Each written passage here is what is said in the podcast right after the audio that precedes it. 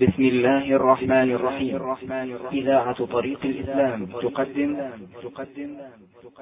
إخوانكم في تسجيلات ابن تيمية الإسلامية بالخبر.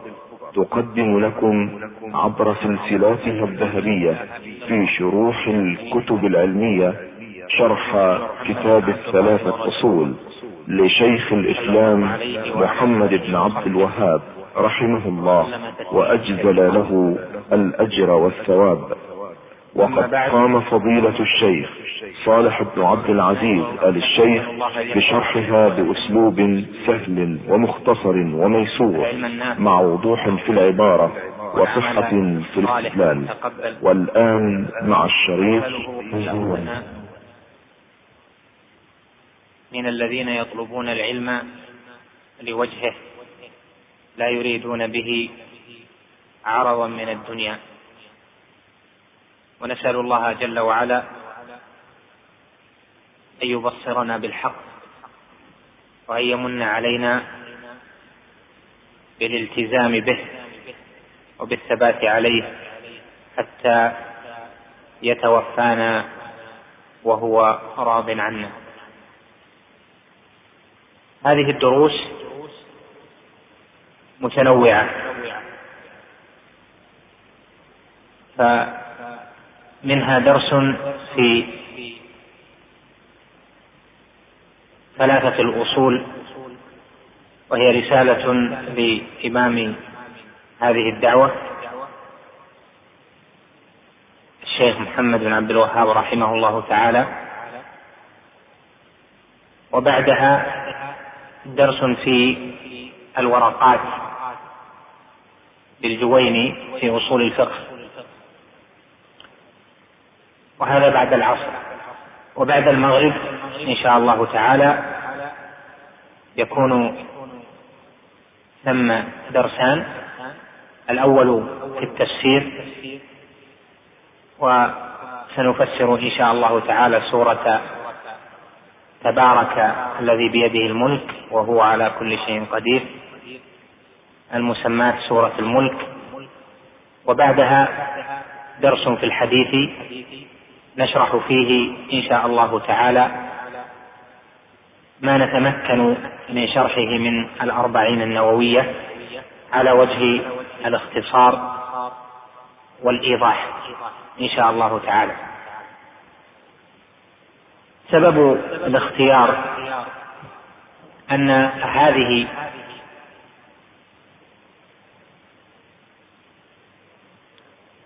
الدروس مدتها وجيزة أولا من حيث الزمن لأنها مقتطعة من هذه العطلة وبالتالي هي غير متصلة. فلهذا يناسب أن يشرح فيها أشياء تنبه طلاب العلم إلى ما يجب أن يسلكوه في طلب العلم. لأن الكثير من الشباب يحب العلم ويروم طلبه لكنه لا يوفق إلى الطريق الصحيح لطلب العلم. فمنهم من مضى عليه سنون عددا يقرأ وربما يبحث لكن لو فتش في نفسه لوجد أنه لم يحصل من العلم ما به يكون على أرض يمكنه المشي عليها في طريق العلم اللاحب الطويل.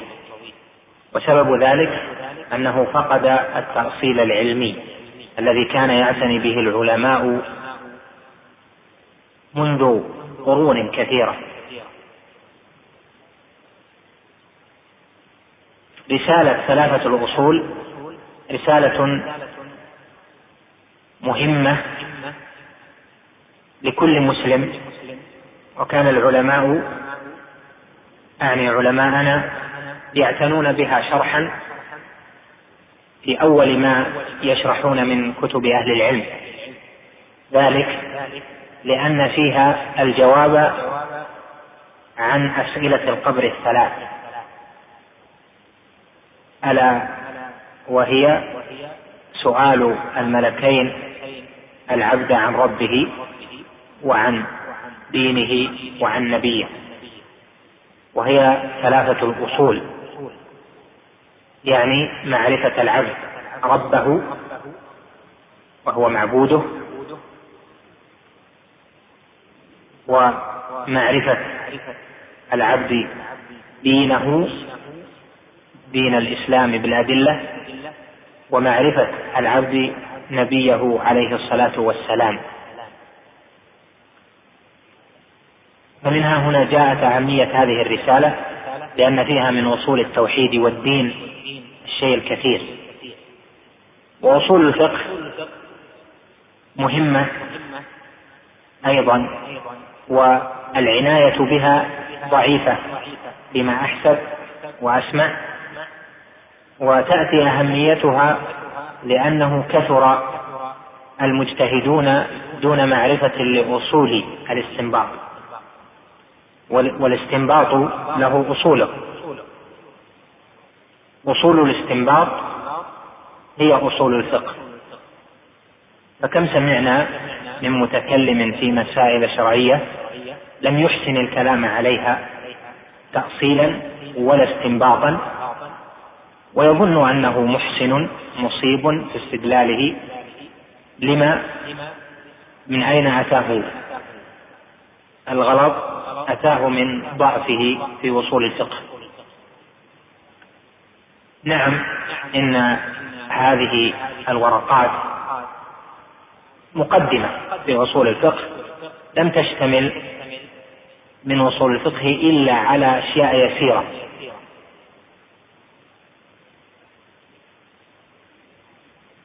فلا تهيئ طالب العلم تلك الرسالة لا تهيئ طالب العلم إلى أن يفهم الأصول كما ينبغي ولكنها تعطيه مفاتيح يدخل بها بيت أصول الفقه.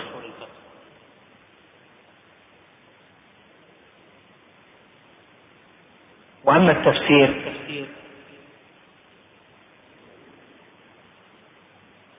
فتأملت فترة فيما فيما أختاره في التفسير.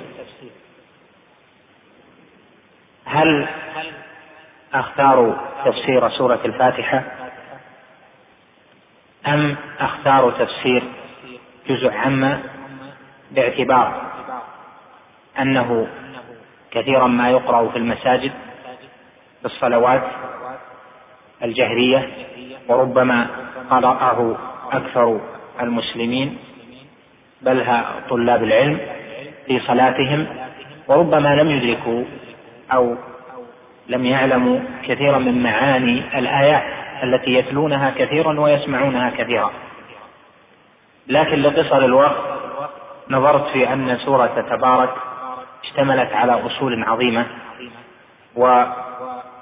ويمكن ببيان وتفسير آياتها ما ينبه به طلاب العلم على ضرورة الاعتناء بالتفسير خاصة تفسير الآيات التي تحفظها والتي تقرأها في صلاتك والتي تسمعها. فكم يعاب المرء أن يسمع كلاما يردد عليه وهو يجهل معناه. تردد عليه قصار الصور وربما جهل بعض تلك المعاني. ليس الجهل عيبا لكن الإصرار على الجهل هو العيب. وما أحسن قول أبي الطيب المتنبي حيث قال ولم أرى في عيوب الناس عيبا كنقص القادرين على التمام. وأنتم أيها الشببة قادرون بلا شك على التعلم قادرون على الفهم قادرون على الفقه. لكن العيب يأتي من إضاعة الوقت في غير ما ينفع. التفسير مهم ومعرفة معاني الآيات وسيلة لا شك من وسائل الثبات على الإيمان وتحصيل العلم النافع. بعد التفسير الأربعون النووية وهذه الأربعون النووية جمعت أحاديث شهد العلماء بعد محي الدين.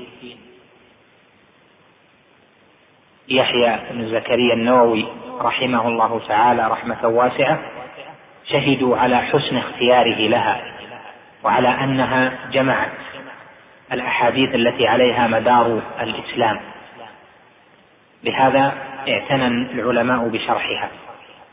هذه الأربعون ينبغي لنا أن نحفظها وينبغي أن نفهم معانيها أن نفهم معانيها وأن نقرأ ما قاله العلماء في شرحها. هذه مقدمات لهذه الدروس. هذه المقدمات التي قدمت بها أردت منها أن أرشدك إلى أن العلم لا ينال مرة واحدة وإنما ينال العلم على مر الأيام والليالي. كما قال ابن شهاب الزهري رحمه الله تعالى فيما رواه ابن عبد البر في كتاب الجامع قال من رام العلم جملة ذهب عنه جملة إنما يطلب العلم على مر الأيام والليالي وهذا حق العلم يبدأ بتحصيل صغاره قبل كباره إذا حصلت صغار المسائل قبل الكبار فأنت على طريق العلم. وأما إذا ابتدأت بالكبار دون معرفة الصغار صغار المسائل واضحات المسائل وابتدأت بالكبار التي فيها الخلاف تحتاج إلى بحث تحتاج إلى تفسير تنازع العلماء فيها كما هو ديدن بعض طلبة العلم أو بعض المبتدئين في العلم. فإنه يذهب عنك العلم. لهذا أؤكد على ضرورة تأصيل العلم والسير فيه خطوة فخطوة وإنما يطلب العلم على مر الأيام والليالي. اليوم علم وغدا مثله من نخب العلم التي تلتقط يحصل المرء بها حكمة وإنما السيل اجتماع النقط. وهذا واقع. وقد ذكر الخطيب البغدادي بإسناده في كتاب الجامع في بيان أدب السامع ذكر حكاية عن أحد رواة الأحاديث لأنه طلب العلم وحرص على لقاء الشيوخ وأخذ عنهم لكنه لم يحفظ. مرت عليه الأيام ولم يحفظ. لم يفهم.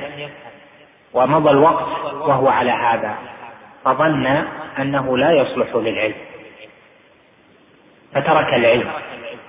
فبينما هو يسير مرة إذا بماء يتقاطر على صخرة. وهذا الماء قد أثر في الصخرة فحفر فيها حفرة. نظر متاملا فقال هذا الماء على لطافته. أثر في هذا الصخر على كثافته. فليس العلم بألطف من الماء يعني بأخف من الماء وليس قلبي وعقلي بأكثف من الصخر. ورجع يطلب العلم من جديد. وحصل وأصبح من رواة الحديث الذين لهم شهرة. اذا فالعلم يحتاج إلى مواصلة. ما نيأس نواصل. نواصل. نحفظ. ندارس. لكن ينبغي بل يجب أن يكون على أصوله خطوة فخطوه ومن بدأ بالأهم ثم أعقبه بالمهم فإنه يحصل إن شاء الله تعالى. نبدأ بثلاثة الأصول نفعني الله جل وعلا وإياكم بها. نعم. لله رب العالمين وصلى الله وسلم على سيدنا محمد وعلى آله وصحبه أجمعين. قال الإمام العالم العالم الحر المجاهد شيخ الإسلام والمسلمين مجدد الدعوة والدين الإمام محمد بن عبد الوهاب. بسم الله الرحمن الرحيم. اعلم رحمك الله أنه يجب علينا تعلم أربع مسائل. الأولى العلم وهو معرفة الله ومعرفة نبيه ومعرفة دين الإسلام بالأدلة. الثانية العمل به. الثالثة الدعوة إليه الرابعة الصبر على الأذى. فيه والدليل قوله تعالى بسم الله الرحمن الرحيم. والعصر إن الإنسان لفي خسر. إلا الذين آمنوا وعملوا الصالحات وتواصوا بالحق وتواصوا بالصبر. قال الشافعي رحمه الله تعالى لو ما أنزل الله حجة على خلقه إلا هذه السورة لكفتهم وقال البخاري رحمه الله تعالى باب العلم باب العلم باب العلم قبل القول والعمل والدليل قوله تعالى فاعلم أنه لا إله إلا الله واستغفر لذنبك. فبدا بالعلم قبل القول والعمل. حسبك الحمد لله رب العالمين. قال الشيخ رحمه الله تعالى في اول هذه الرسالة. اعلم رحمك الله. أو اعلم رحمني الله وإياك. وهذا فيه التلطف. وفيه تنبيه. إلى أن مبنى هذا العلم على التلطف وعلى الرحمة بالمتعلمين. لأنه دعا له بالرحمة. وكان العلماء يروون ويروون لمن بعدهم في من طلب الإجازة بالحديث رواية حديث الراحمون يرحمهم الرحمن. وهذا الحديث هو المعروف عند أهل العلم بالحديث بالمسلسل بالأولية. لما؟ لأن كل راو يقول لمن بعده وهو أول حديث سمعته منه. فعلماء الحديث يروون هذا الحديث لتلامذتهم ويكون أول حديث بما يروون ألا وهو حديث الراحمون يرحمهم الرحمن. ففي الإجازات ترى أن كل شيخ يقول عن شيخه حدثني فلان وهو أول حديث سمعته منه. قال حدثني شيخ فلان وهو أول حديث سمعته منه إلى أن يصل إلى منتهاه. قال رسول الله صلى الله عليه وسلم الراحمون يرحمهم الرحمن ارحموا من في الأرض. يرحمكم من في السماء. قال العلماء سبب ذلك أن مبنى هذا العلم الرحمة ونتيجته الرحمة في الدنيا وغايته الرحمة في الآخرة. لهذا الشيخ رحمه الله نبه على ذلك تنبيها لطيفا دقيقا حيث قال اعلم رحمك الله. دعاء للمتعلم بالرحمة ذلك لأن مبنى التعلم بين المعلم والمتعلم هو التراحم كل بما يناسبه. يجب علينا تعلم أربع مسائل. الوجوب ها هنا المقصود به ما يشمل الوجوب العيني والوجوب الكفائي. فأما بالنسبة للأول ألا وهو العلم فما ذكره واجب علينا أن نتعلمه وجوبا عينيا ألا وهو معرفة ثلاثة الأصول معرفة العبد ربه ومعرفة العبد دينه ومعرفة العبد نبيه. هذا واجب. فمثل هذا العلم لا ينفع فيه التقليد. واجب فيه أن يحصله العبد بدليله. والعبارة المشهورة عند أهل العلم أن التقليد لا ينفع في العقائد. بل لا بد من معرفة المسائل التي يجب اعتقادها بدليلها. هذا الدليل أعم من كونه نصا من القرآن أو من سنة أو من قول صاحب أو من إجماع أو قياس. وسيأتي تفصيل الدليل إن شاء الله تعالى في موضعه.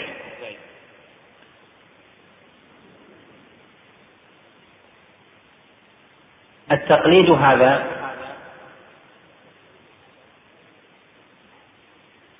لا يجوز في العقائد عند أهل السنة والجماعة وكذلك لا يجوز عند المبتدعه من الأشاعرة والماتريدية والمتكلمة. لكن تنتبه إلى أن الوجوب عند أهل السنة يختلف عن الوجوب عند أولئك في هذه المسألة. والتقليد عند أهل السنة يختلف عن التقليد عند أولئك. فأولئك يرون أن أول واجب هو النظر. فلا يصح الإيمان إلا إذا نظر. ويقصدون بالنظر النظر في الآيات المرئية. في الآيات الكونية. أن ينظر إلى السماء. يستدل على وجود الله جل وعلا بنظره. أما أهل السنة فيقولون يجب أن يأخذ الحق بالدليل وهذا الدليل يكون بالآيات المتلوة. أولئك يحيلون إلى الآيات الكونية المرئية بنظرهم بنظر البالغ. وأما أهل السنة فيقولون لا بد من النظر في الدليل لا لأجل الاستنباط ولكن لأجل معرفة أن هذا قد جاء عليه دليل. في اي المسائل فيما لا يصح إسلام العبد إلا به. مثل معرفة المسلم أن الله جل وعلا هو المستحق للعبادة وحده دون ما سواه. هذا لابد أن يكون عنده برهان عليه يعلمه في حياته ولو مرة يكون قد دخل في هذا الدين بعد معرفة للدليل.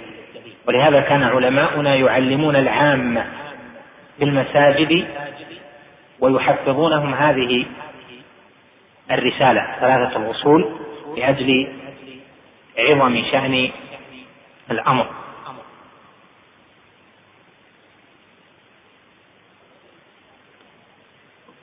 أول المسائل الأربع التي يجب علينا تعلمها العلم. والعلم أجمله ها هنا بما سيأتي تفصيله في الرسالة. الرسالة رسالة ثلاثة الاصول شرح لهذا الواجب الأول. الثاني العمل. العمل بالعلم. والعمل بالعلم منه ما تركه. كفر. ومنه ما تركه معصية. ومنه ما تركه مكروه. ومنه ما تركه مباح. كيف يكون ذلك؟ العلم ينقسم. العلم بالتوحيد بأن الله جل وعلا هو المستحق للعبادة وحده إذا علمه العبد. ولم يعمل بهذا العلم بأن أشرك بالله جل وعلا لم ينفعه علمه. فكان ترك العمل بالعلم في حقه كفرا.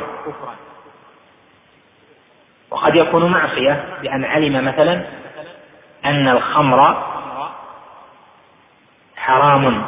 شربها حرام بيعها حرام شراؤها حرام سقيها حرام استسقاؤها ونحو ذلك وخالف هذا العلم الذي عنده. علم أنها حرام فخالف فيتكون مخالفته معصية. يعني ارتكب كبيرة من كبائر الذنوب في هذه المسألة. منه ما هو مكروه. إذا علم أن النبي عليه الصلاة والسلام كان يصلي على هيئة وصفة معينة فخالفه في سنة من السنن بعد علمه بها.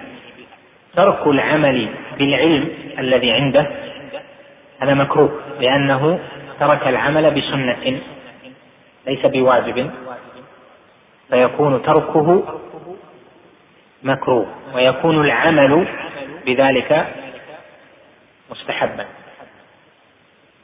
وقد يكون العمل بالعلم مباحا وتركه مباح أيضا. بمثل الآداء في مثل المباحات والعادات ونحو ذلك. كأن بلغنا من العلم أن النبي عليه الصلاة والسلام كان من هيئته في لباسه كذا وكذا كانت مشيته على نحو ما. هذه الأمور الجبلية الطبيعية في ما نتعلمه مما لم نخاطب فيها بالاقتداء إذا ترك العمل بها كان تركه مباحا له لأنه لم يخاطب المسلم بأن يقتدي في مثل هذه الأمور في نحو سير النبي عليه الصلاة والسلام في صوته في الأمور الجبلية التي كان عليها عليه الصلاة والسلام. يكون العمل بذلك مباح وقد يؤجر عليه إذا نوى الاقتداء بنية الاقتداء ويكون ترك العمل أيضا مباحا العمل هذا أخذه من قول الله جل وعلا إلا الذين آمنوا وعملوا الصالحات كما سيأتي. الثالث الدعوة إليه. إذا علم وعمل فإنه يدعو إلى ذلك. والدعوة قد تكون بالمقال وقد تكون بالفعال. لأن الامتثال بالفعل دعوة. فإذا امتثل المسلم لما أمر به فإن هذا يجعله يرشد غيره إرشادا صامتا بالفعل إلى أن هذا مطلوب. والثاني الدعوة بالقول باللسان. والدعوة باللسان قد تكون واجبة وقد تكون مستحبة.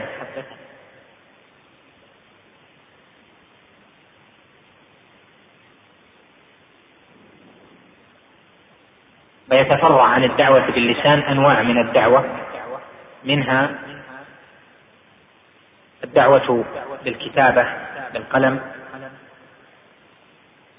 في تأليف أو في رسائل أو نحو ذلك منها النصائح المختلفة والمواعظ ونحو ذلك.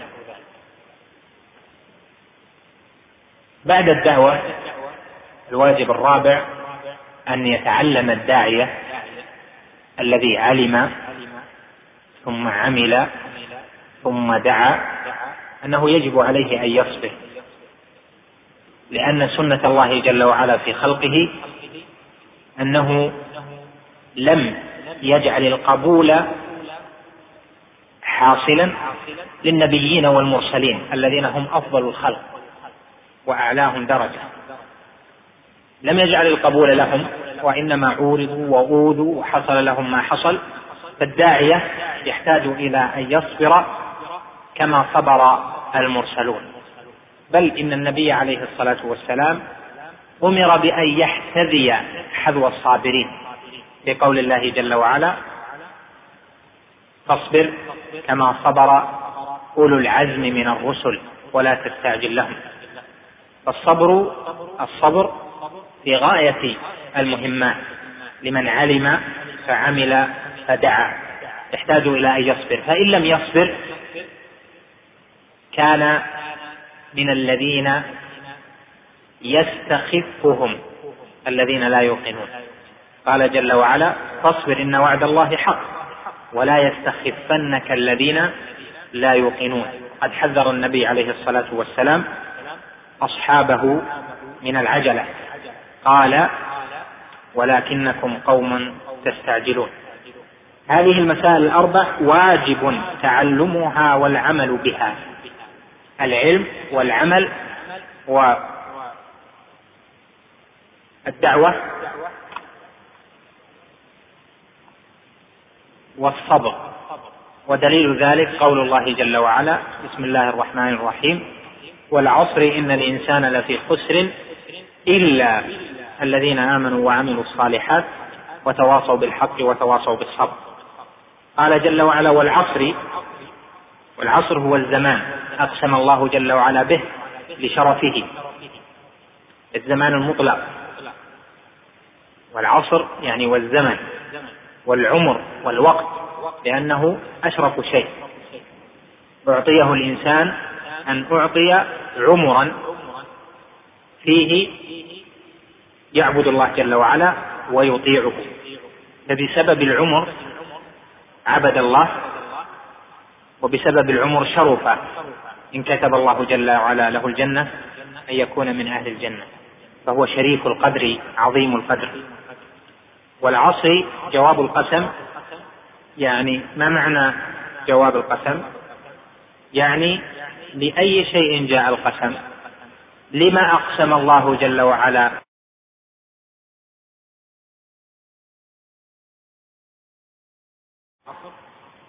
قال جل وعلا إن الإنسان لفي خسر.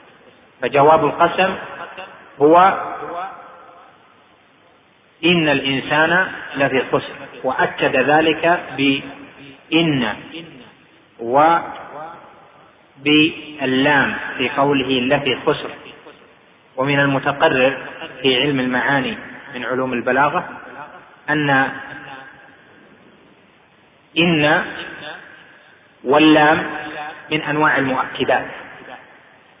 فاجتمع ها هنا اجتمع أنواع من المتأكدات أنواع من المؤكدات. أولا القسم الثاني مجيء إن الثالث مجيء اللام التي تسمى المزحلقة أو المزحلفة. مجيء اللام في خبر إن. قال جل وعلا إن الإنسان لفي خسر. وأهل العلم يقولون يعني أهل العلم بالمعاني يقولون إن مجيء المؤكدات مجيء المؤكدات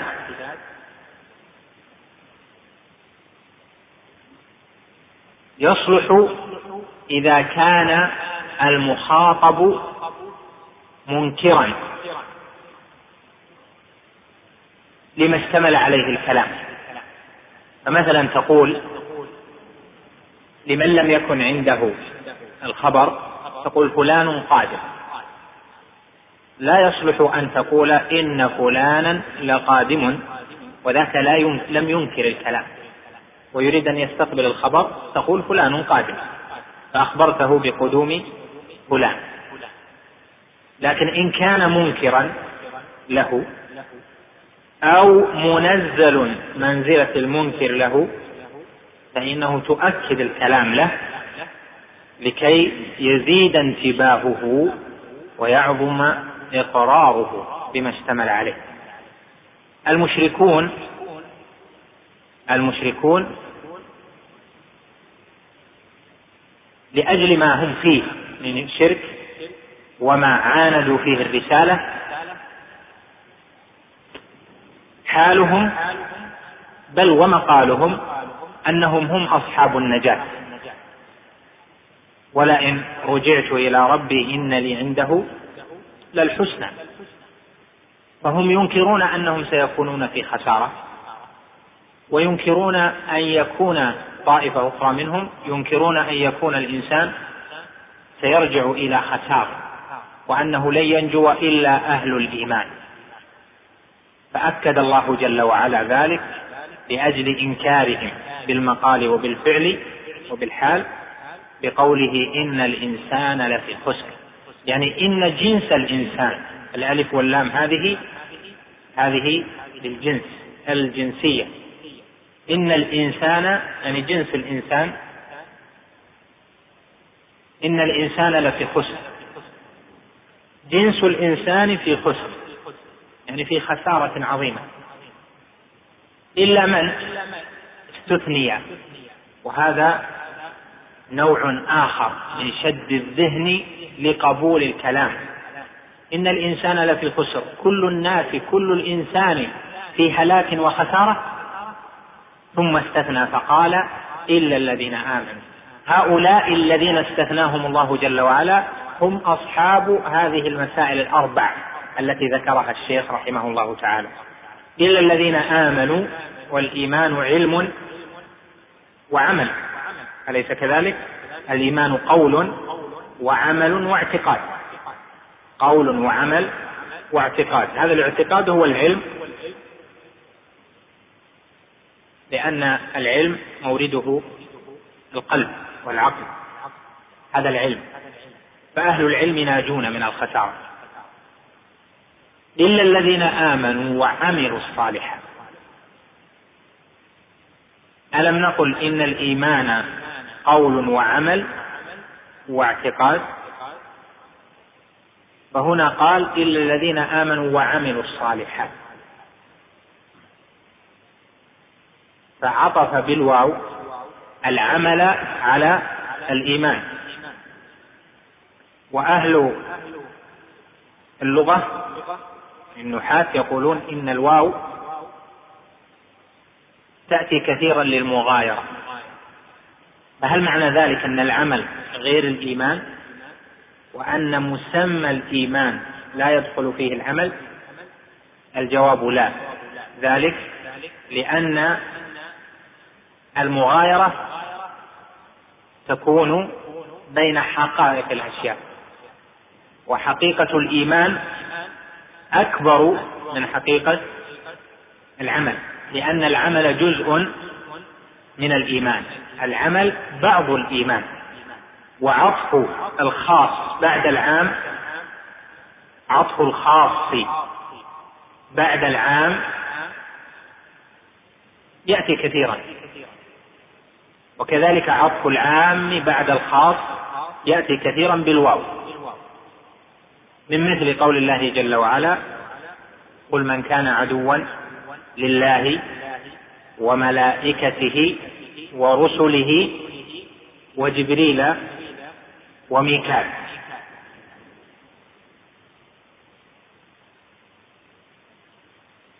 من كان عدوا لله وملائكته ورسله وجبريل وميكال. هنا جبريل وميكال أليسوا أليس من الملائكة لما عطفهم على الملائكة؟ عطف للخاص بعد العام. إذا لماذا يعطف الخاص على العام مع دخول الخاص في العام؟ لابد يكون له قصد لابد يكون ثم فائدة. الفائدة التنبيه على أنه في الحكم مثل الأول. ولهذا قال جل وعلا هنا إلا الذين آمنوا وعملوا الصالحات. والشيخ رحمه الله تعالى فهم ذلك فقال يجب علينا تعلم أربع هذه المسائل. فذكر العلم ثم ثم العمل لأنه قال وعملوا الصالحات. فلما عطف الخاص على العام دل على شرفه وعلى أنه يهتم به وعلى مزيد مكانته ثم لأنه في الحكم مثل الأول. قال جل وعلا بعد ذلك وتواصوا بالحق تواصوا بالحق وتواصوا بالصبر يعني دعا بعضهم بعضا إلى الحق ودعا بعضهم بعضا إلى الصبر وهذه هي المسائل الأربع.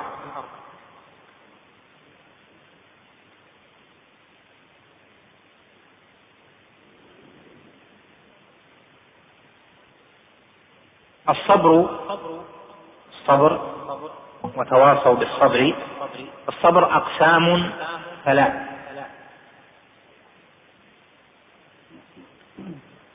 صبر على الطاعة وصبر عن المعصية وصبر على قدر الله المؤلم. بل صبر على أقدار الله التي تسر والتي تؤلم. هذه أنواع الصبر الثلاث. صبر على الطاعة وصبر عن المعصية وصبر على قدر الله. وكلها يحتاج إليها العالمون العاملون الدعاة.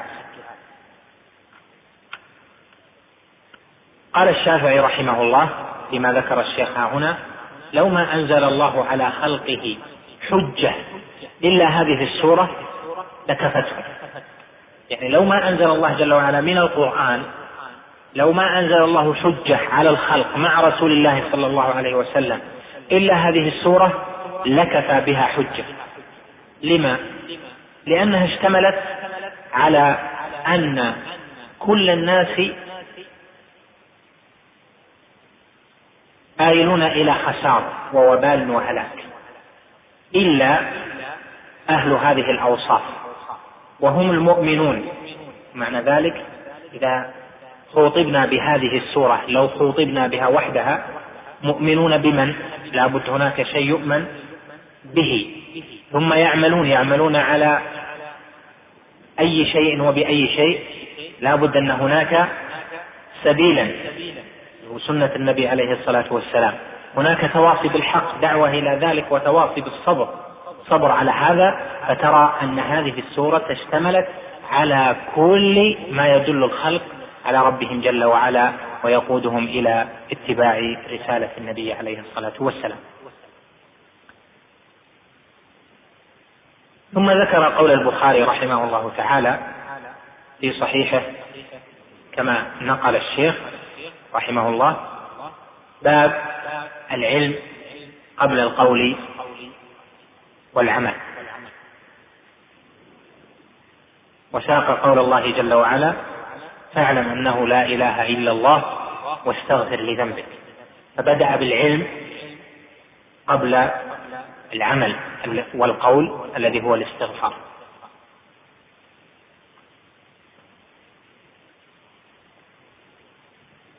لما ذكر الشيخ هذا؟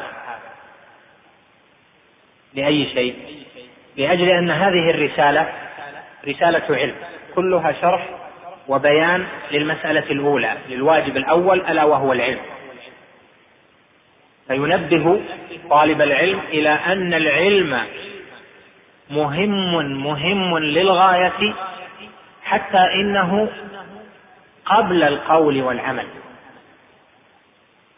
فقبل أن يستغفر العبد لا بد أن يعلم. العلم الواجب عليه. وهذا العلم هو الذي ينجيه بنفسه هو الذي ينجي به نفسه بفضل الله جل وعلا إذا سئل عن هذه المسائل الثلاث. الشيخ رحمه الله تعالى يريد أن يبين لك ثلاثة الأصول هذه والمسائل المتعلقة بها. فأكد لك أهمية العلم بقوله فيما ساق عن البخاري باب العلم قبل القول والعمل. العلم قبل ولا شك.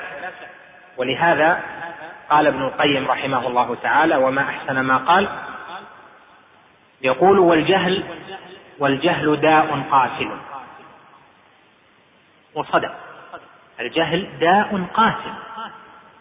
قال والجهل داء قاتل وشفاؤه. امران في التركيب متفقان. لها من رابع والحق ذو تبيان. علم بأوصاف الإله وفعله. وكذلك الأسماء للديان. والأمر والنهي الذي هو دينه.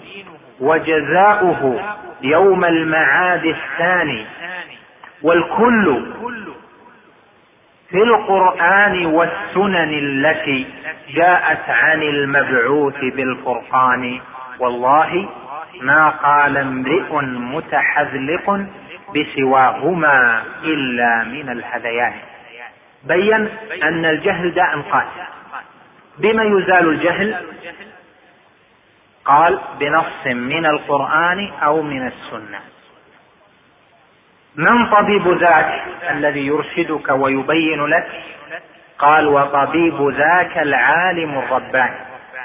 ليس كل منتسب للعلم ولكن هو العالم الرباني الذين وصفهم الله جل وعلا في سورة آل عمران بقوله ولكن كونوا ربانيين بما كنتم تعلمون الكتاب وبما كنتم تدرسون.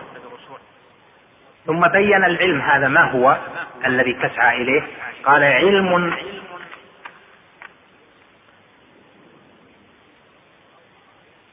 بأوصاف الإله وفعله. وكذلك الأسماء للديان. علم بأوصاف الإله وفعله. وكذلك الأسماء للديان. هذه شملت التوحيد. توحيد الربوبية والألوهية والأسماء والصفات. ثم قال العلم الثاني ما هو؟ قال والأمر والنهي الذي هو دينه يعني الفقه. الأمر والنهي الأحكام الحلال والحرام. هذا مأمور به وهذا منهي عنه. هذا فعله وذاك لا تفعله. هذا النوع الثاني من العلم النافع. والثالث وجزاؤه يوم المعاد الثاني الذي هو العلم بما يكون يوم القيامة ووسائل ذلك. الشيخ رحمه الله تعالى يقول العلم قبل القول والعمل. نعم. وصدق رحمه الله فالعلم إذا كان قبل القول والعمل بورك لصاحبه في القليل. وإن كان العمل والقول قبل العلم ربما كانت الأعمال والأقوال جبالا ولكنها ليست على سبيل نجاه ولهذا روى الإمام أحمد في الزهد وأبو نعيم وجماعة عن أبي الدرداء أنه قال يا حبذا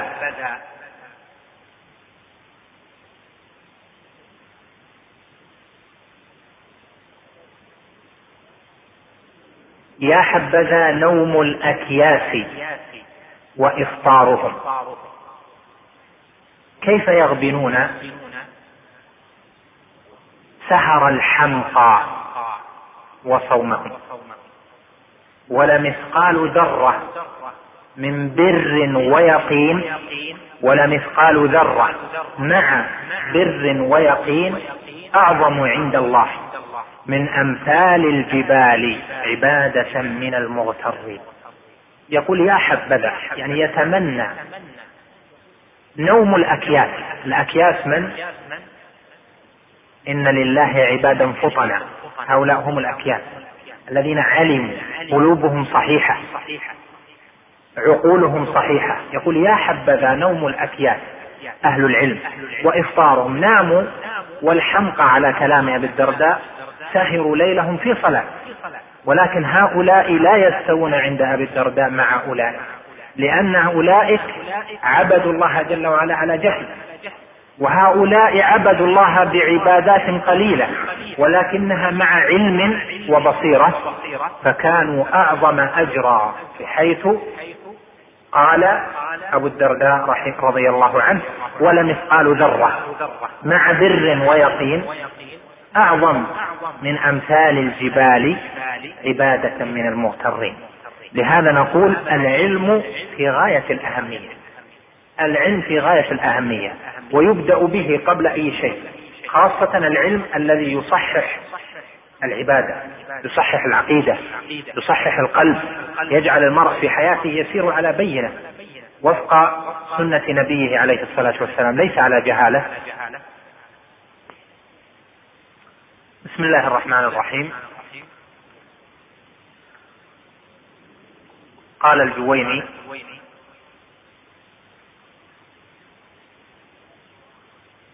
هذه ورقات تشتمل على فصول من اصول الفقه.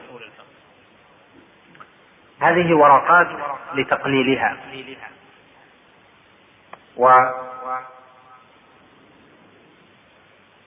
من سنة العلماء أنهم يقللون شأن ما يكتبون عند أنفسهم ولا يمدحون ما يقولون أو ما يكتبون. فهذا قال هذه ورقات. تقليلا لحجمها لعدد صفحاتها وأيضا يشعر منه أنه ليس بمتباه بها مع أنها مما اعتنى به العلماء بعده تدريسا وتاليفا وشرحا.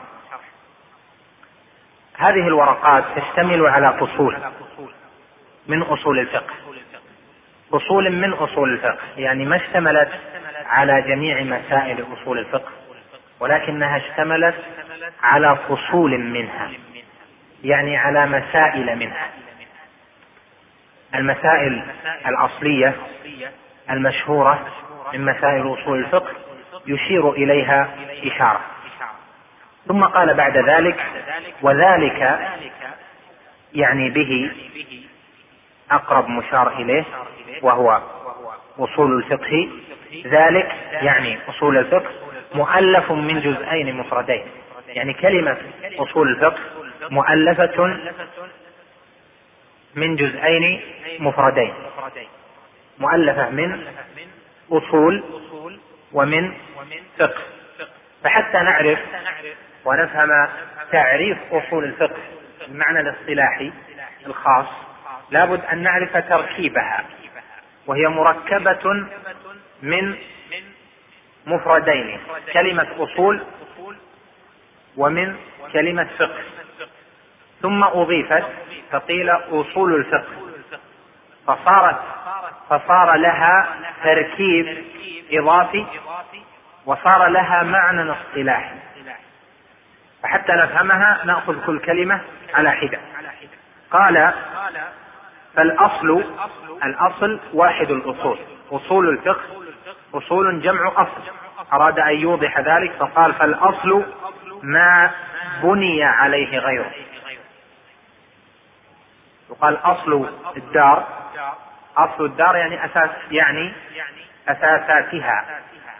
أصل الشجرة جذورها وجذعها الأسفل. قال جل وعلا أصلها ثابت. ومثل كلمة طيبة كشجرة طيبة أصلها ثابت وفرعها في السماء. سمى أسفلها أصلا لأنه بني عليه غيره. وهو بقية الشجرة. أصول الإسلام.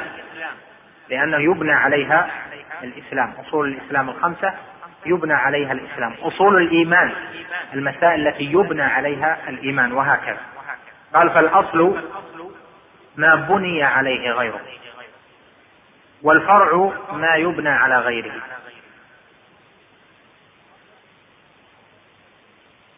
الأصل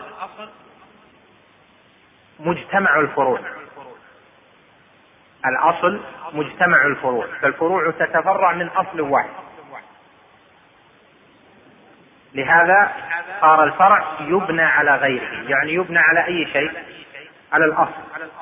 فالأصل ينبني عليه الفرع. الأصل يبنى عليه الفرع. والفرع يبنى على الأصل. يريد بذلك أن يبين أن الفروع الفروع التي هي مسائل الفقه أن لها أصولا بنيت عليها وأنه لم تكن من طريق اجتهاد ليس له مستند بل لها أصولها ولها أدلتها ولها براهينها. هذا هو المراد من قوله أصول. فالأصول تنبني عليها الفروع كما أن الفروع تبنى على على الأصول. ولهذا في مؤلفات العلماء تخريج الفروع من الأصول وثم الفروع وثم فروع الأصول ونحو ذلك. هذا الجزء الأول. الثاني قال والفقه معرفة الأحكام الشرعية التي طريقها الاجتهاد. معرفة الأحكام الشرعية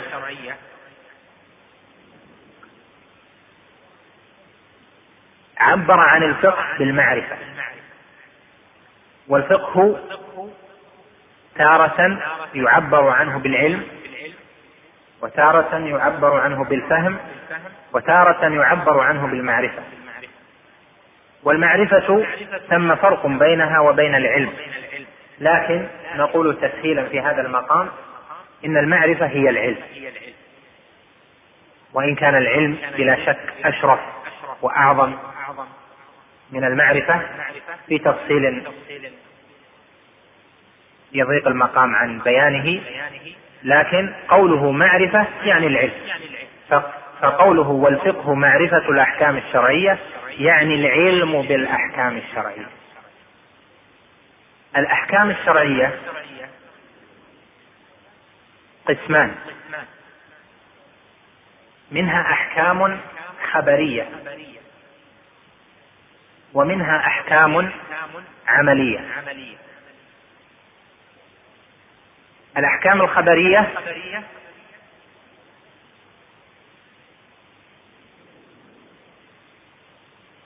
هي ال...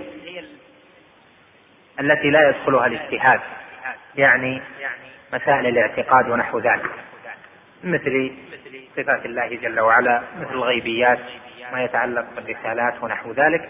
هذه مسائل خبرية يعني ليست مدار اجتهاد. بين العلماء. هل هذا مراده بالفقه؟ الفقه في الأصل يطلق على العلم والفهم.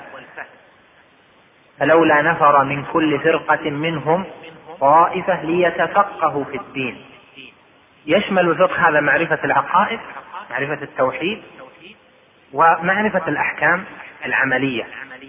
هنا قيد لما توهم من دخول الخبريات. قال معرفة الأحكام الشرعية التي طريقها الاجتهاد. طريقها الاجتهاد يعني تختلف فيها أنظار العلماء. هذا الفقه. الفقه هو معرفة الأحكام الشرعية التي طريقها الاجتهاد. يعني تنبني على الاجتهاد على النظر.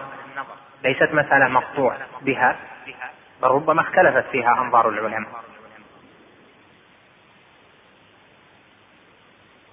إذا ما ما تعريف أصول الفقه؟ على هذا لما عرف الجزئين بين معنى الجزئين الأصول والفقه.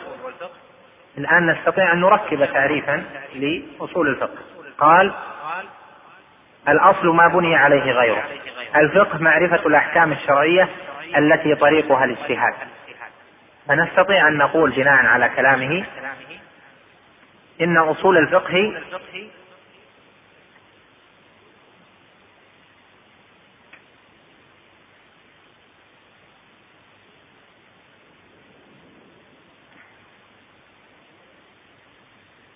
هي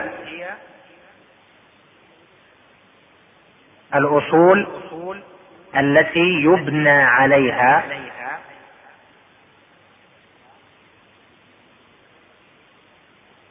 معرفة الأحكام الشرعية التي طريقها الاجتهاد أو تقول الأصول أصول الفقه المسائل التي بني عليها معرفة الأحكام الشرعية التي طريقها الاجتهاد.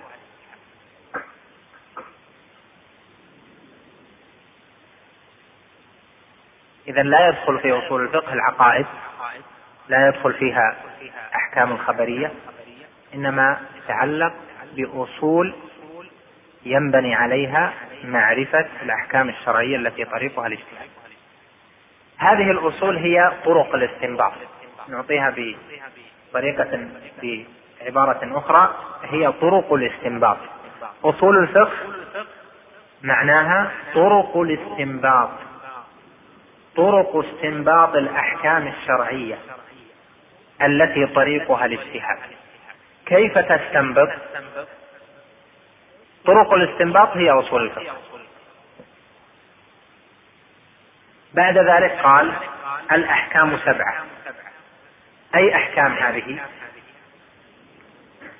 الأحكام التي ذكرها من قبل وهي التي ذكرها في قوله معرفة الأحكام الشرعية التي طريقها الاجتهاد. فقال والأحكام يعني الأحكام الشرعية التي طريقها الاجتهاد سبعة الواجب والمندوب والمباح والمحظور والمكروه والصحيح والباطل. هذا التقسيم بكون الأحكام الشرعية التي طريقها الاجتهاد يعني الأحكام سبعة هذا التقسيم خاص به. والعلماء من بعد يقسمون الأحكام إلى قسمين. إلى أحكام تكليفية وإلى أحكام وضعية.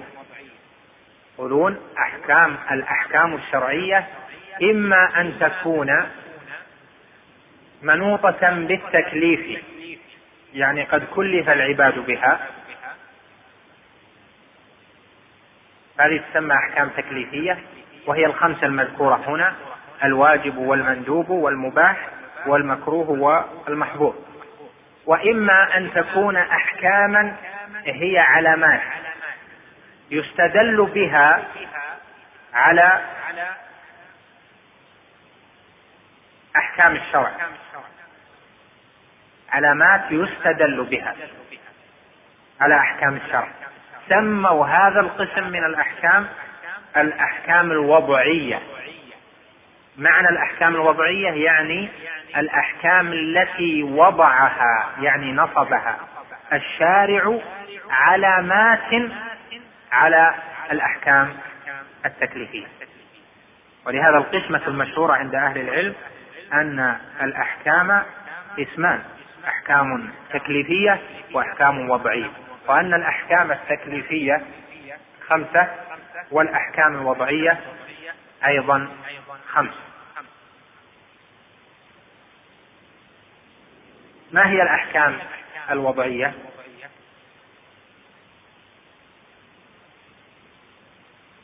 الشرط السبب المانع الصحيح الباطل. الشرط ما نقول هذا من شروطه. شروط الصلاة منها دخول الوقت. دليله قوله تعالى أقم الصلاة لدلوك الشمس. دلوك الشمس أليس حكما شرعيا؟ لكن كلف العباد به أم جعل علامة لم يكلف العباد به. فهو حكم ليس حكما تكليفيا وإنما هو حكم وضعي يعني جعل أمارة جعل دلالة وهذا يسمى ها هنا شرط. أقم الصلاة لدلوك الشمس يعني زوال الشمس شرط لوجوب إقامة الصلاة. أقم الصلاة الصلاة واجبة عليك إذا زالت الشمس إذا دلكت. فيكون الدلوك شرطا. هذا حكم تكليفي. هذا حكم وضعي. فصارت عندنا خمسة أحكام. صارت الأحكام عندنا التكليف منها خمسة والوضع منها خمسة. هو جعلها سبعة ولم يفرق بين التكليف والوضع وجعل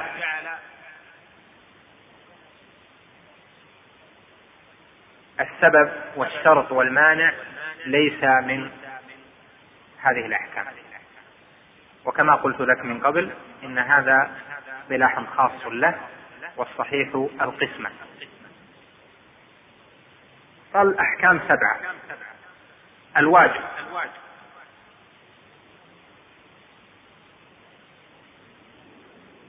والمندوب إلى آخره. لو تأملت معي لوجدت أن الواجب ليس حكما.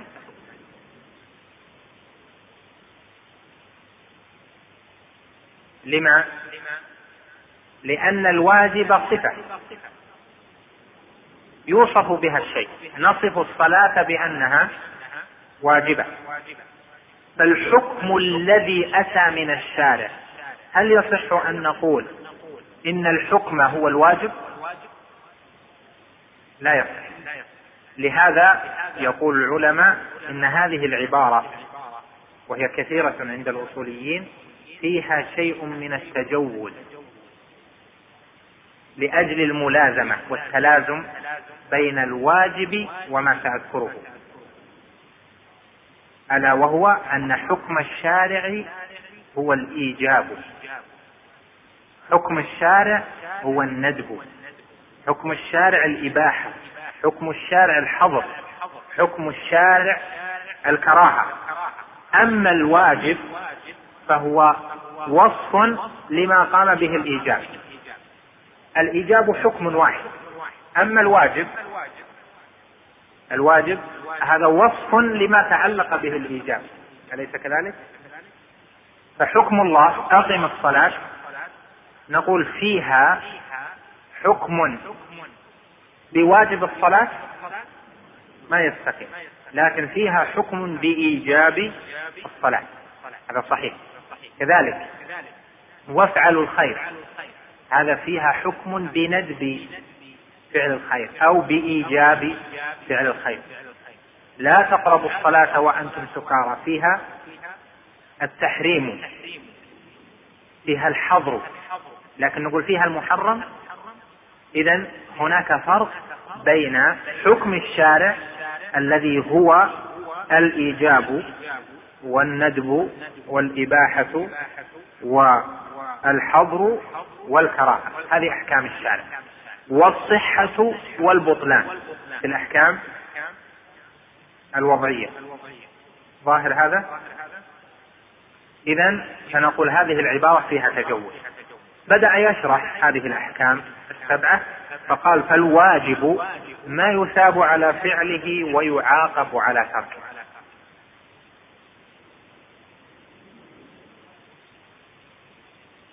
الواجب غير الإيجاب. تجوزا نقول الواجب يعني به ما تعلق به الإيجاب. يعني الإيجاب الذي ذكرته لك الذي هو ما يكون من الله جل وعلا من الأحكام. قال الواجب من الأحكام ما يثاب على فعله ويعاقب على تركه الثواب على الفعل والمعاقبة على الترك. ليس وصفا للواجب.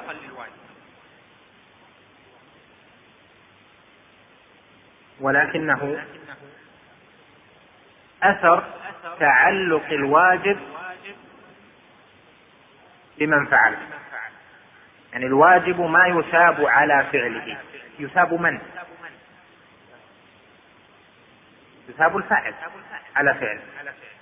الواجب العمل الذي يثاب فاعله على فعله.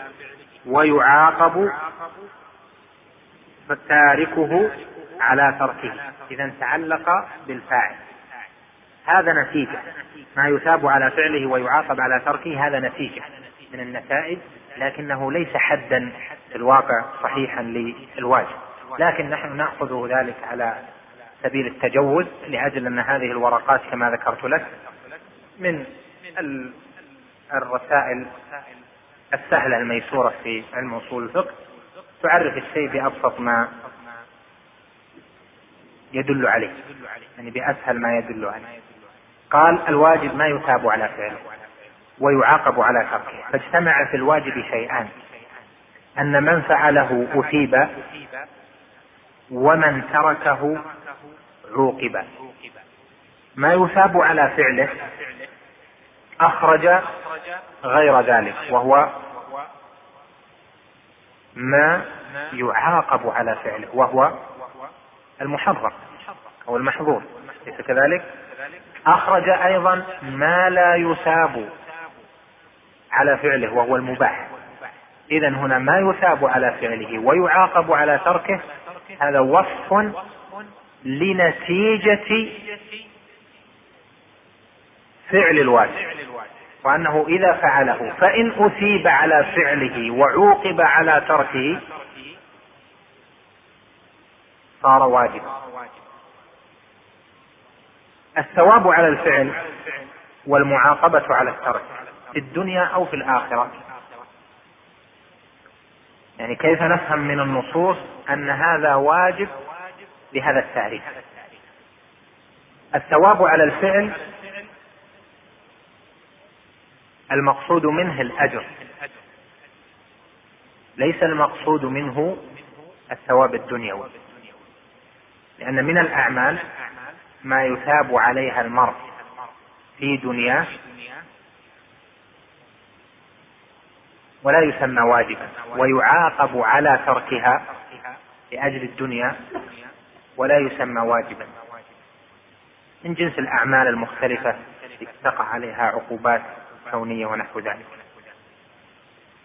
يثاب على فعله ويعاقب على تركه في يوم القيامة. إن فعله في الدنيا أثيب عليه يوم القيامة. إن تركه ترك فعله في الدنيا عوقب عليه يوم القيامة. هذا هو الواجب.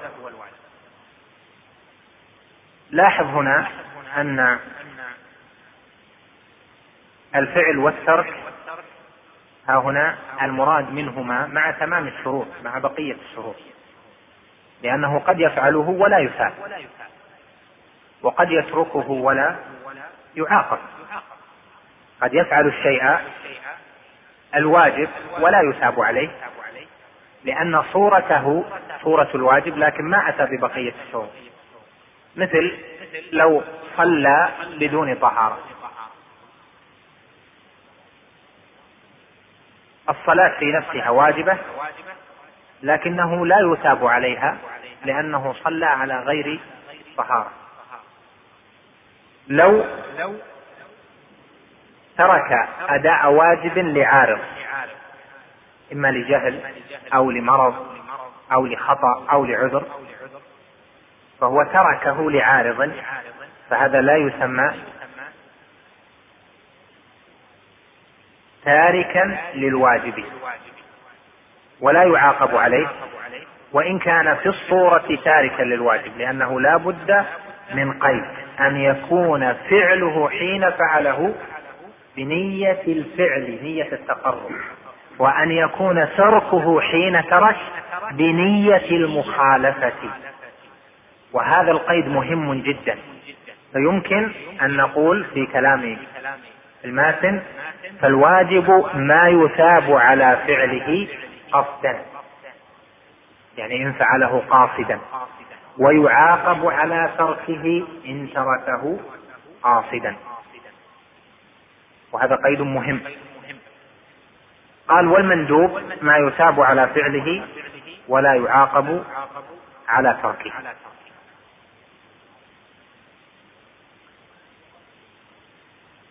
المندوبات أنواع. والندب الندب هو الدعاء لفعل شيء. كما قال الشاعر لا يسألون أخاهم حين يندبهم في النائبات على ما قال برهانا. حين يندبهم يعني حين يدعوه. فالمندوب هو الذي دعي إلى فعله. لكنه ليس في درجة الواجب لأنه لم يكن الأمر به أمرا جازما بحيث إنه توعد من تركه بالعقاب وإنما كان الأمر به حثا وترغيبا ليس معه توعد عند المخالفة. لهذا قال ما يثاب على فعله ولا يعاقب على تركه من جنس أنواع المسنونات المختلفة في العبادات في الصلاة وفي الزكاة في الصدقات وغيرها. وهذا كما ذكرت لك سالفا نتيجة نتيجة للفعل.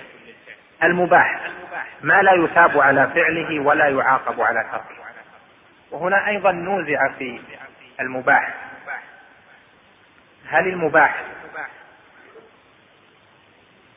من أنواع الأحكام التكليف من أنواع الأحكام الشرعية. إذا كان لا يثاب على فعله ولا يعاقب على تركه فكيف صار حكما؟ معنى ذلك أنه ترك المرء وشأنه فيه لم يخاطب فيه بأن يفعل ولم يخاطب فيه بأن يترك. فلم يقال فلم يقل له افعل ولم يقل له اترك. ولم يحث على الفعل ولم يحث على الترك فصار مباحا كيف صار حكما شرعيا؟ لهذا كثير من العلماء نازعوا في كون المباح في كون المباح حكما شرعيا. وقالوا المباح باقي على ما كان عليه ولم يأتي فيه أمر من الشرع. وهذا اعتراض ليس بوجيه بل إنه مردود. لما؟ لأن الإنسان في هذه الدنيا مخلوق لعبادة الله جل وعلا. مخلوق لكي يخاطب بالأمر والنهي. فإن لم يخاطب في شيء وسكت عنه كان السكوت دليلا على جواز اختياره للفعل أو للترك. فجاء الحكم من حيث التخيير أن الشارع سكت عنه فتركك مخيرا. وهذا الترك لخيرتك والترك لما تريد هذا نوع من الأحكام. كما جاء في الحديث إن الله فرض فرائض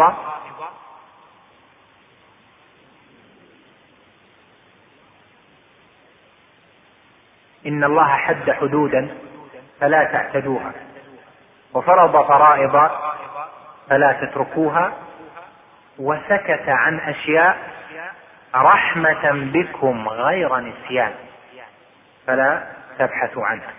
هذا سكوت عن الحكم. سكوت عن الحكم. فصار السكوت مقصودا. أليس كذلك؟ فصار إذا صارت الإباحة حكما شرعيا لأن العبد ما يترك وهواه في الدنيا لا بد يخاطب. فإذا خير في هذا بين الفعل والترك بالسكوت عن إبداء أن هذا الفعل أنت مخاطب فيه بفعل أو ترك صار ذلك السكوت وذلك التخيير حكما شرعي. قال المحظور ما يثاب على تركه ويعاقب على فعله. المحظور اللي هو المحرم. يثاب على تركه. مثل الأول نقول يثاب على تركه قصدا. ويعاقب على فعله قصدا. لكن إن عوقب إن فعله غير قاصد. هل يعاقب؟ لا يعاقب لأنه لا بد من القصد. ربنا لا تؤاخذنا إن نسينا أو أخطأنا. وقال إلا من أكره وقلبه مطمئن بالإيمان ولكن من شرح بالكفر صدره فلا بد من القصد. قصد الفعل. طبعا الثواب والعقاب على أي شيء؟ على هذا الفعل وعلى الترك في الآخرة. لكن في الدنيا فاعل المحظور في الدنيا قد يعاقب ولو كان غير قاصد. ولهذا نقسم ها هنا المسألة إلى قسمين. نقول أحكام يقبل فيها التدين. التدين عبارة عند أهل العلم يعني يترك المرء يترك المرء فيها ودينه مع ربه جل وعلا. وهناك محظورات يتعلق بها العقاب. عند القاضي يقضي الأمر والنهي ونحو ذلك. فمثلا من قتل نفسا خطأ. ولم يقصد الجناية. نعم. وما قصد الجناية. قتل الخطأ مثل أنه يقصد أنه يرمي طيرا فرمى آدميا. لكن أليس عليه دية؟ عليه الدية. والدية نوع من العقوبة. أليس عليه كفارة أن يصوم؟ عليه كفارة أن يعتق رقبة أو يصوم يعني ثم فإن لم يجد صام شهرين متتابعين هذا نوع من العقوبة فإذا نقسم هنا قوله يعاقب على فعله إلى أنه لابد من قيد القصد وأن ثم أشياء يعاقب عليها في الدنيا وإن لم يقصد لكنه في الآخرة معذور. فتكون هذه التعريفات المراد بها الثواب والعقاب الأخروي. ظاهر؟ المكروه ما يثاب على تركه ولا يعاقب على فعله. ليقابل المندوب لأن المندوب ما يثاب على فعله والمكروه يثاب على تركه. المكروه يراد به هنا المكروه الاصطلاحي الذي هو قسيم الأنواع السابقة. والمكروه في القرآن وفي السنة أعم من هذا التعريف. إنه قد يكون المكروه محرما بل أكثر ما جاءت الكراهة فيه في النصوص ما كان محرما محظورا. لما ذكر الله جل وعلا المحرمات والكبائر في سورة الإسراء الزنا وقتل النفس غير حق وأخذ المال ونحو ذلك قال بعد ذلك كل ذلك كان سيئة في قراءة في قراءة وفي قراءتنا كل ذلك كان سيئه عند ربك مكروها مع أنها محرمات لكن قال عند ربك مكروها. فدل على أن الكراهة في نصوص القرآن والسنة قد تكون للتحريم ومراده هنا ما جرى عليه اصطلاح الفقهاء اصطلاح العلماء المتأخرون الذين يجعلون الكراهة إنما هي كراهة التنزيه التي وصفها بقوله يثاب على تركه ولا يعاقب على فعله. قد تكون الكراهة في النصوص كراهة تنزيه من مثل قوله كره لكم قيل وقال. وقد تكون للتحريم كما ذكرت لك في الآية وكما في قوله كره لكم قيل وقال وإضاعة المال. يعني إضاعة المال محرم وكراهة تنزيه. فإذا لفظ الكراهة في النصوص تنتبه له إلى أنه لا يراد به ما اصطلح عليه الفقهاء والأصوليون. من هذا التعريف الذي عرف به الماتن حيث قال المكروه ما يثاب على تركه ولا يعاقب على فعله. قال الصحيح والصحيح ما يتعلق به النفوذ ويعتد به والباطل ما لا يتعلق به النفوذ ولا يعتد به. نترك بيان الصحيح والباطل إلى غد إن شاء الله وأسأل الله جل وعلا لي ولكم التوفيق والسداد. وصلى الله وسلم على نبينا محمد.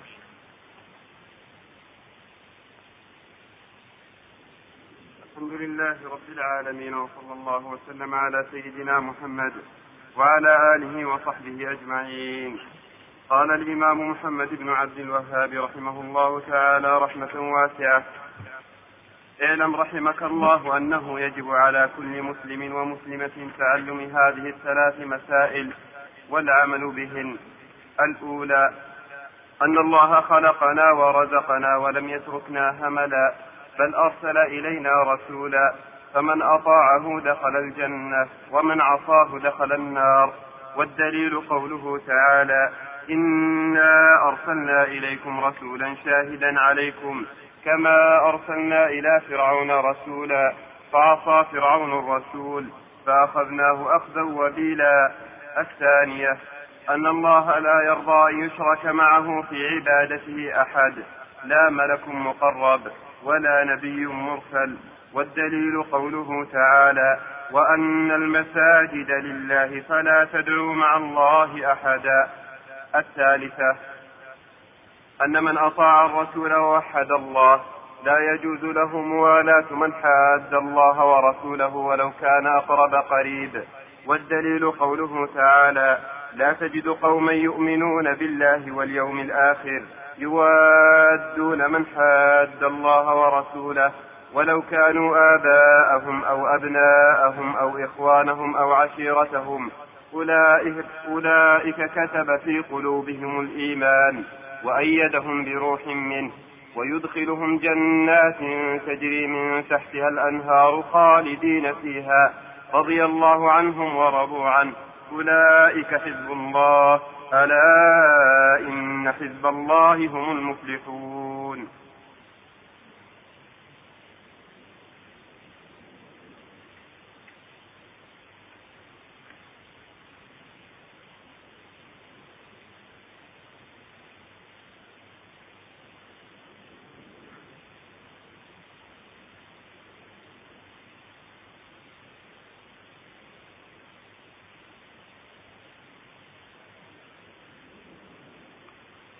بسم الله الرحمن الرحيم. الحمد لله رب العالمين. والصلاة والسلام على نبينا محمد وعلى آله وصحبه أجمعين. أما بعد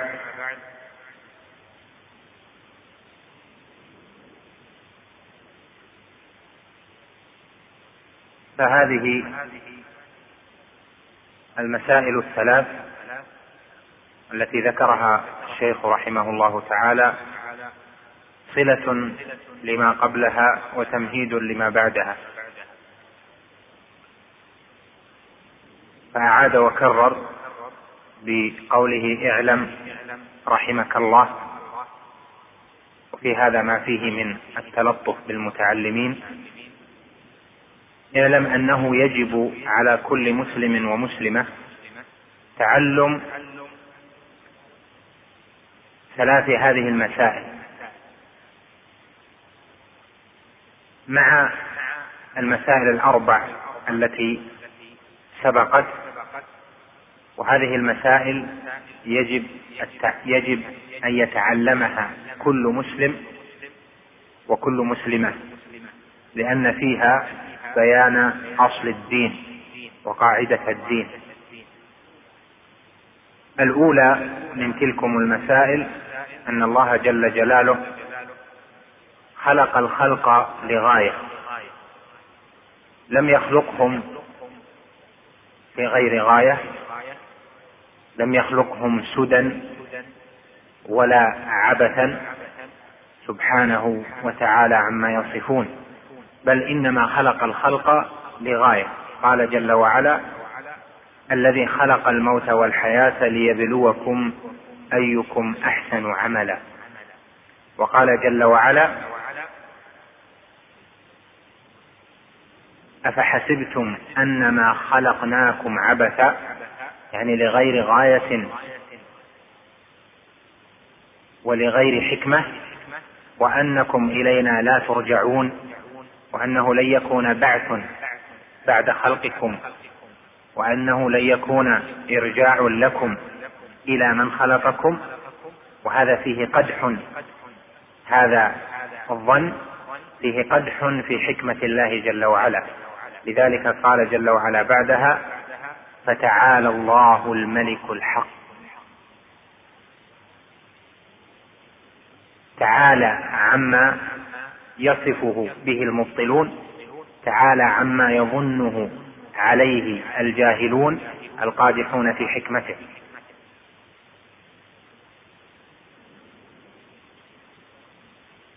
فإذا الخلق مخلوقون لغاية. ما هذه الغاية؟ هي ما بينها في قوله جل وعلا وما خلقت الإنس والجن وما خلقت الجن والإنس إلا ليعبدون. ما أريد منهم من رزق وما أريد من وما أريد أن يطعمون. إن الله هو الرزاق ذو القوة المتين. الله جل وعلا ما خلق الجن والإنس إلا لغاية واحدة وهي الابتلاء. ليبلوكم أيكم أحسن عملا. الاختبار اختبار في أي شيء؟